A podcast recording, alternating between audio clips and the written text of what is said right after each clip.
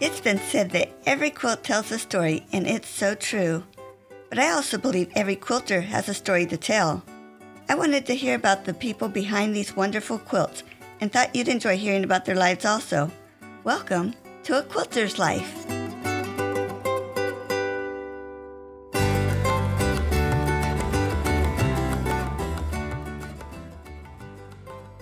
It was a joy to visit with Tammy Silvers of Tamarinis.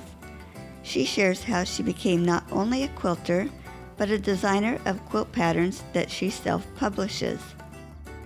Also, Tammy has had the privilege to work with some of the major fabric manufacturers designing projects to showcase and promote their fabric lines.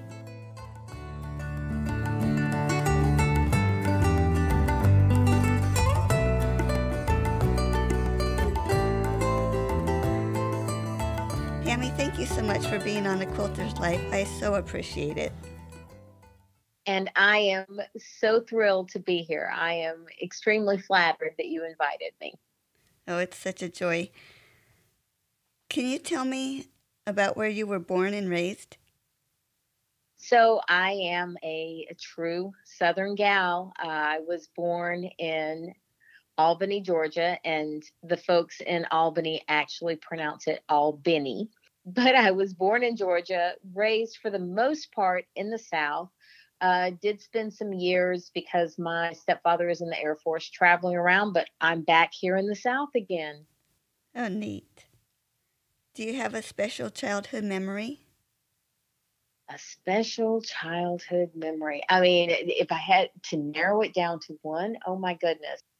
That would be incredibly difficult.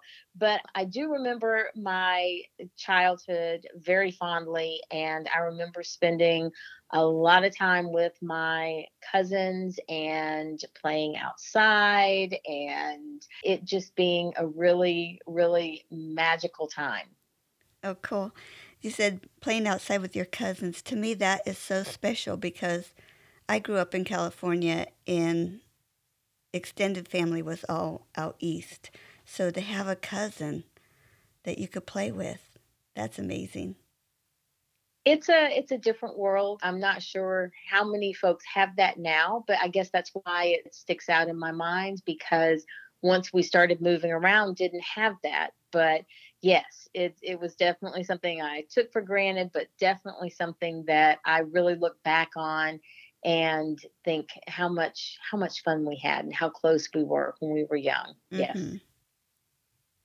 So where do you live now? I live outside of Atlanta. Okay. And how did you get there?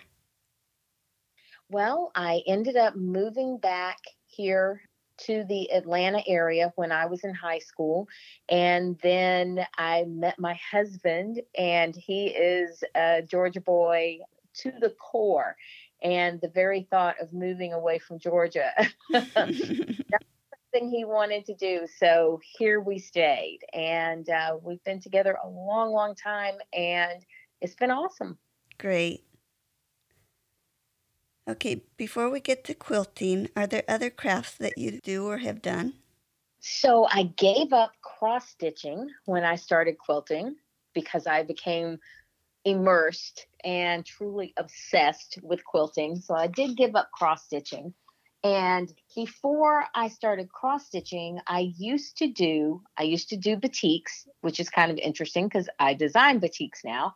Um, but I used to do batiks and I used to weave. And um, so I guess I've always been enthralled with the fiber arts. I definitely used to do those things. Quilting is pretty much a full time obsession now, though. Yeah, it seems to happen that way. When you say you do batiks, do you mm-hmm. make batiks or what do you mean by do batiks? Yes. So when I was making batiks before, I wasn't looking at creating yardage. Instead, it was more like a think about a tapestry, how it has a, a picture, an image. And I was creating those images using the batiking process, the wax resist process. And I was doing it on cotton velvet, which was a lot of fun because when you apply hot wax to cotton velvet, and then you go through the batiking process, you know, you're immersion dyeing it and then applying more wax and uh, on and on and then removing the wax. It it comes out not feeling like velvet but more like a suede. It was a lot of fun. I really enjoyed it. I'm glad i did it when i did because cotton velvet's very difficult to find now. Huh. Mm-hmm. i hadn't heard of that before. That's that's really neat. Are there other hobbies that you do? Um i am a closet card maker. I really, really love making handmade cards. And it's time consuming, but I really enjoy that process. Uh, paper is a very different medium from fabric, mm-hmm. but I don't indulge that side very much. But that is that is a secret. Uh, I guess it's not a secret anymore, but that's a secret passion of mine. Neat. So, with your quilting, who introduced you to quilting? Oh my gosh. So my sister-in-law introduced me to quilting and I say oh my gosh because it's really important to her that people know that she's the reason I do what I do. but it is all thanks to her. She invited me to take a quilting class, and um, I did so very reluctantly. I didn't exactly enjoy sewing when I was younger, so I was not thinking it was going to be very much fun. And I took the quilting class. I made a really, really ugly quilt. In fact, it's still a quilt top. It was so hideous.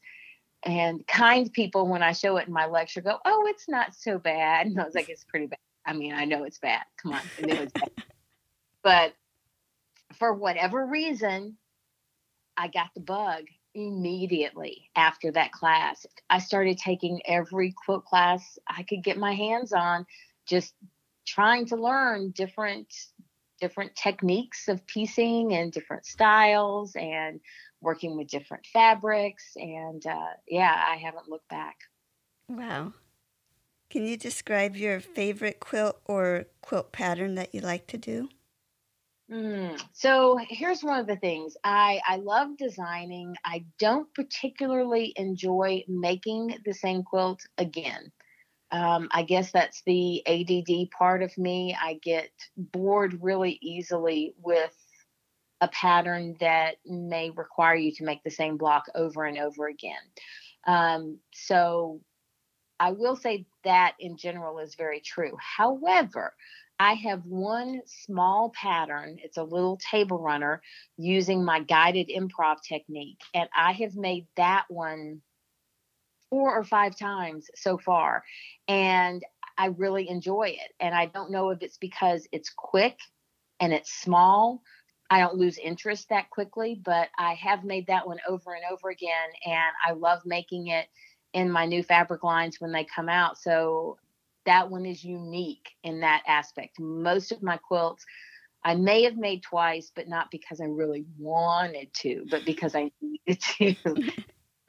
I'm assuming that it's a little different for you and that you have to have some samples for classes. I have to have samples for classes, that's true. But primarily, what drives a lot of the physical I make are for uh, trunk shows and to promote um, fabric lines. So that's really what drives a lot of the physical quilts. Okay. And then I tend to teach from from what I've made. On your website, you said you design projects to showcase and promote fabric lines for the major fabric manufacturers. Now, I didn't quite get that you had your own fabric line through certain manufacturers. Have you designed fabrics for them? Okay, so yeah, two different avenues. I design batiks for Island Batik. So when I design a batik line, I will create new patterns and sometimes I will recolor existing patterns using my fabric line so that people can see I mean, we all love looking at bolts of fabric and seeing how, you know, luscious they are. But I think a lot of us, our imaginations are sparked when we see a project that is made with certain fabrics because now we see how the fabrics can play with each other and how they can highlight each other and you know really show each other off so that's one of the reasons that quilts are so important to any of the fabric manufacturers because they really help quilters see how those fabrics can work in a project and how you know the scale of that print may look different in small piecing versus large piecing that kind of thing. So for my lines for Island Batik absolutely i design projects but then i also work with other designers. I'll reach out to designer friends and say hey you know do you want to make a project in my new fabric line? Because they'll have a completely different vision for that fabric than i will and that helps more people see the possibilities of that fabric. So that whole possibility thing, that's where um, I work with other fabric companies, non batik companies. I design batiks exclusively for Island Batik. I don't design fabric for anyone else, but I do work with print fabrics such as Northcott and Benartex and Timeless and Dear Stella and Free Spirit. So when they have fabric lines coming out, they will look for designers to do the same thing. Hey, you know, can you create a pattern using this fabric so folks can see what the fabric looks like in a project? So they'll get excited about that fabric and think, oh, I want to make that. So that's what I do. Neat. Does that help? Yeah, yeah. Can you describe the first time that they reached out to you? That to me would be an exciting time. So that's kind of an interesting question because when I first started designing, I started designing because I wanted to travel and teach. That was the driving force behind it. Um, to travel and teach, there has to be a reason that folks want you to come and teach them. And it's very rarely that they heard you're an amazing teacher. No, they usually want you to come teach because they saw you in a magazine or they saw your website or they saw you on Facebook or you know they saw you somewhere. So designing gives you the credentialing, the appeal so that folks will ask you to come teach. So that's why I started designing. And when I started designing, it was very much in my head a field of dreams kind of situation do it design design beautiful things and people will come to you and say oh come work with our fabric. That's not how it works. Okay. At least not for me. At least not for me. I mean there are the big names out there and the you know truly gifted people that i'm sure the fabric companies clamor to work with. But for me it was the opposite. I approached companies and said hey here's what i do and I'd love to do this for you. And um, I had to really develop a thick skin because you get a lot more no's than you get yeses. Mm-hmm. But it once somebody said yes, yes, it was very exciting. You're you're over the moon. You think, woohoo, I have arrived.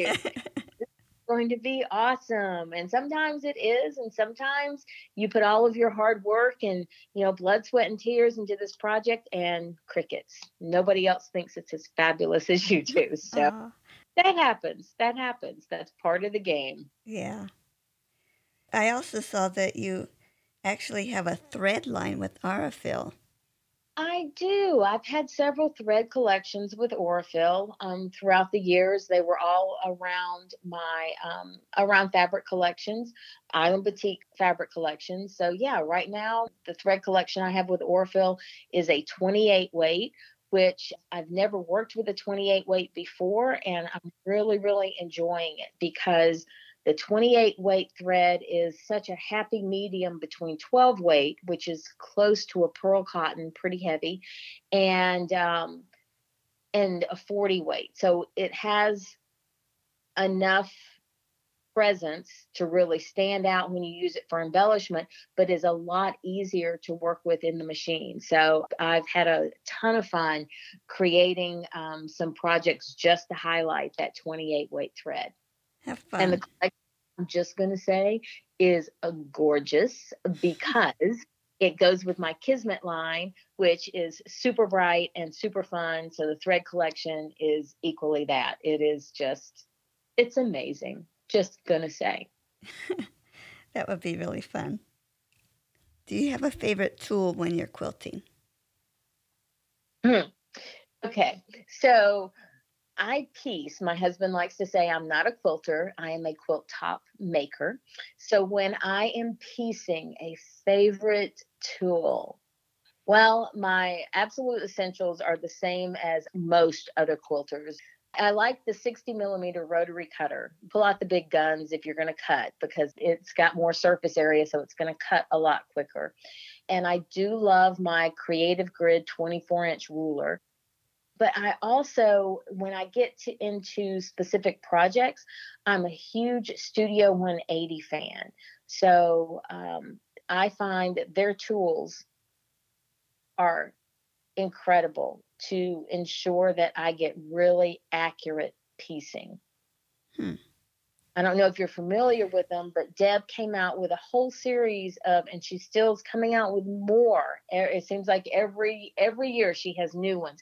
Her premise is make the blocks a little bit oversized and then trim them down so that they're perfect. And it works. It works beautifully. And I have to say, I reach for my Studio 180 tools for a lot of my piecing. Cool. Mm-hmm. How does that work with equilateral triangle that you put in the, the nine patch? Uh, you know, not looking at it, but Deb has one tool that's called a V block. And that V block tool takes the place of a Tri-Recs. Tri-Recs is one that a lot of people have used. Uh-huh.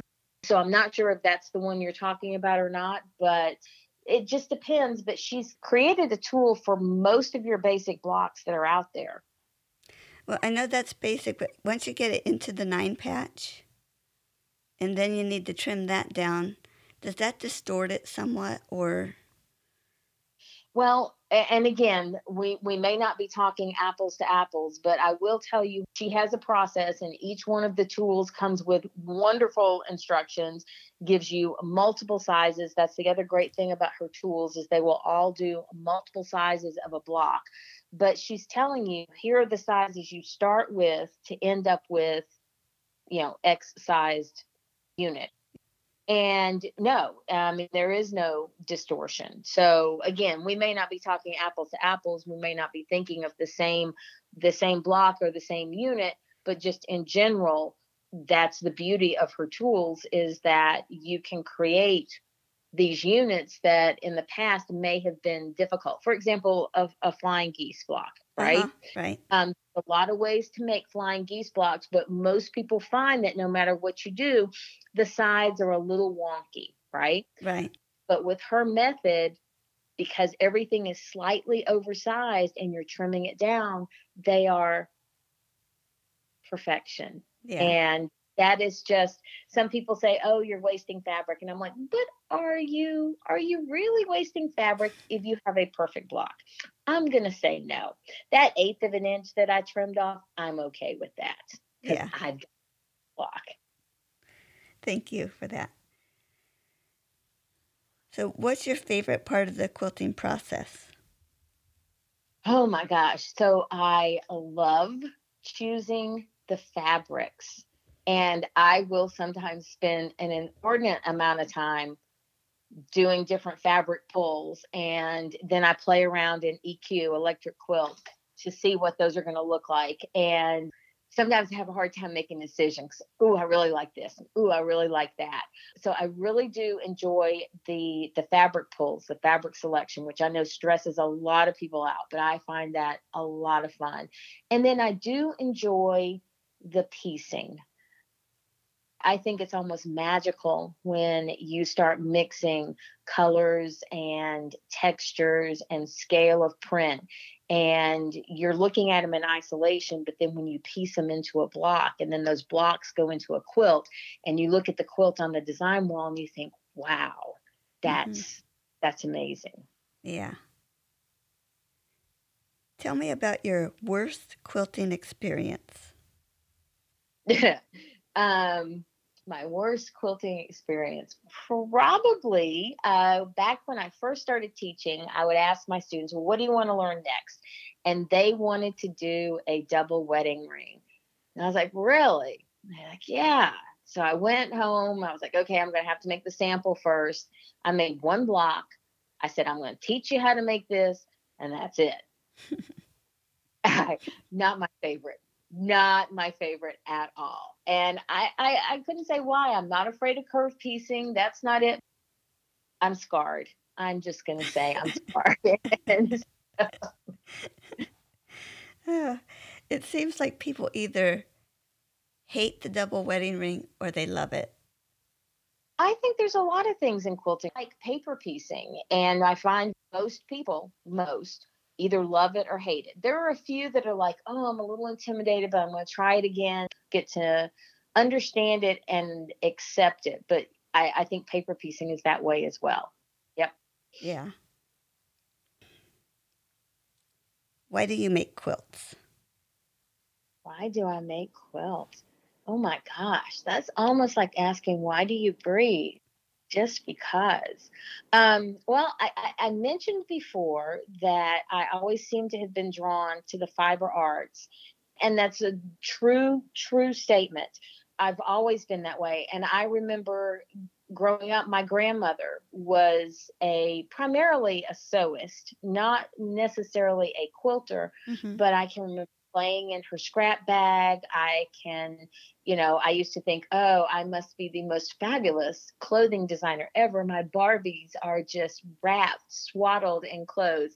Um, they were probably horrible. But she gave me that freedom to to play and express. And I guess I've always seen fabric as as a form of self-expression. Cool. Okay, you mentioned that you make quilts for samples. On a personal basis, who do you make your quilts for? since I started, I have to laugh because since I started designing, I make very few personal quilts.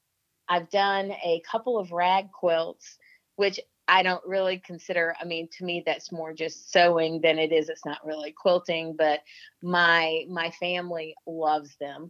And my grandsons, my grandsons have an exceptional number of quilts. They will never be cold.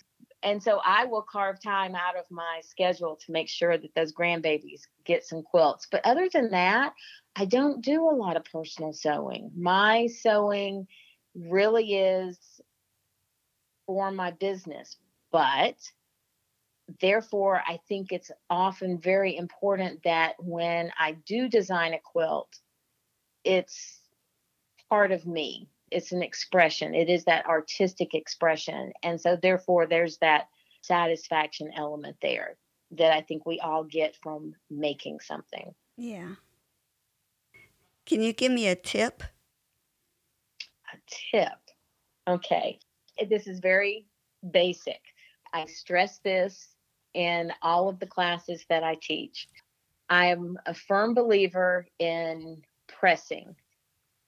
And I always tell my students that you sew and then you press. You never sew, sew, press. So you sew a seam, you press that seam. Mm-hmm. Sew a seam, you press that seam. Because then you're not battling multiple seams at one time. And a well pressed block even if the the points don't match even if um, you know everything doesn't match up perfectly is going to look 100% better than one that is quickly pressed or finger pressed and not truly pressed with an iron. And i'm also a huge proponent thanks to deb tucker of pressing seams open. I didn't used to. Oh really? Uh-huh once I started pressing my seams open, I can tell you that my blocks lay flatter. My seams come together much better, and the quilt comes together much better. So I would say now, 99% of the time, seams are pressed open. Now, paper piecing is going to be an exception. My guided improv is an exception. Those two techniques don't necessarily allow that. But with traditional piecing, yes, I press most of my seams open. Huh. I thought I was told that pressing them to one side held the pieces together better. Well, but if your quilt wasn't going to be quilted, if you were just creating um, like a summer quilt, you know, that didn't have batting in it, so there's no quilting or anything to hold any layers together, sure, I could see how you might argue that those seams would not be as strong. But once you piece that quilt, you're going to sandwich it with batting, you're going to put a backing on it, and it's going to be quilted. And that quilting adds an extra element and as long as your stitch length isn't too long, um, I sew with about 10 stitches to the inch and I don't have any problems. Hmm. That 10 stitches to the inch, is that in your piecing or in your quilting? Oh, that's my piecing because okay. I a quilt fairy. I don't I I don't do quilting. I'm not a long armer. it's not power. Okay. Can you describe how you went from having quilting as a hobby to having it as a business? That was a very gradual thing. My sister in law got me involved in quilting. And then I can remember I was going to go back to school, back to college to get my teaching degree. And I wanted to do something that was going to be flexible to allow for my college schedule. And I had two children in school at the time as well. So I thought, well, you know, I quilt. I can teach quilting. And I started teaching quilting and I just fell in love with the teaching part of it. I love seeing people get excited. I love seeing people become empowered that yes, they they do have the skill, they do have the creativity, they do have the ability to make something. And that's exciting. So then, as I mentioned, I decided, well, I want to travel and teach. I think that would be amazing to have, you know, somebody in New York say, hey, come teach us how to quilt. And that's how I started designing. So it was a very gradual process. It wasn't like I woke up one day and said, I want to be a quilt designer. That didn't happen. It was just a very gradual process. Now, for some people, it does. It does. That's, you know, what they want to be. But yeah, mine was just gradual easing into it. And now I can't imagine not. Yeah. Can't imagine not designing. You mentioned you had gone back to school for teaching. Did you finish getting that degree? Oh, yes. I taught high school for seven years. And that was good. That was good. I, I really enjoyed being with the kids and now I, I still work full time and I work for um, the education system, but I'm just not in the classroom. Huh, okay. Neat. So, how does that work with you traveling for your quilting business? Well, that's what vacation days are for. Okay. Someday I'll be busy enough to just make quilting my full time job. Yeah. Can you explain how you felt when you first saw a pattern you designed made by someone else? That's really a thrill to see something that you've designed and then see their take on it. It's exciting. It's fun to see. And I always encourage folks if you make one of my patterns, please share a picture of it because I love seeing what they've done with it. And sometimes I think, huh, I never would have thought about putting those colors together. I really like that. I wish I'd thought of that. so I enjoy it. Neat. Tell us where they can find you on the internet. Absolutely. You can find me online. Um, everything is under the name Tamarinis. So my website is tamarinis.com, Facebook, Tamarinis, Instagram, Tamarinis, Twitter, Tamarinis, Pinterest, Tamarinis. I tried to keep everything really, really simple and really, really easy. So, yeah, you can always just type in Tamarinis and I should pop up. Great. You want to spell that for everybody? Absolutely. So Tamarinis is T A M A R I N I S. Great. And I will have links to that on my website if they check there too. Awesome. Great. Is there anything else you would like to share with me today? I just want to thank you for the opportunity. I always love talking about quilting and anytime anybody wants to listen, it's it's it's a great day. So I really enjoyed this.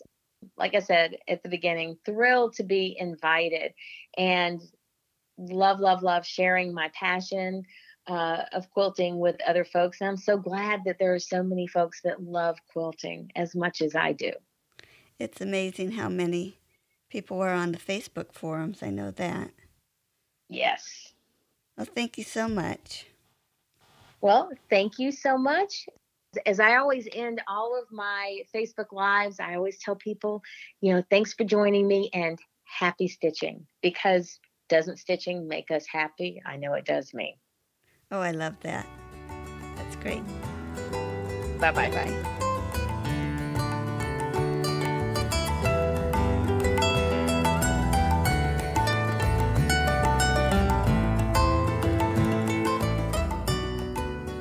I'm so glad you joined me for this episode of A Quilter's Life. You can find more stories on aquilterslife.com or subscribe on your favorite podcast player so each episode will be downloaded automatically.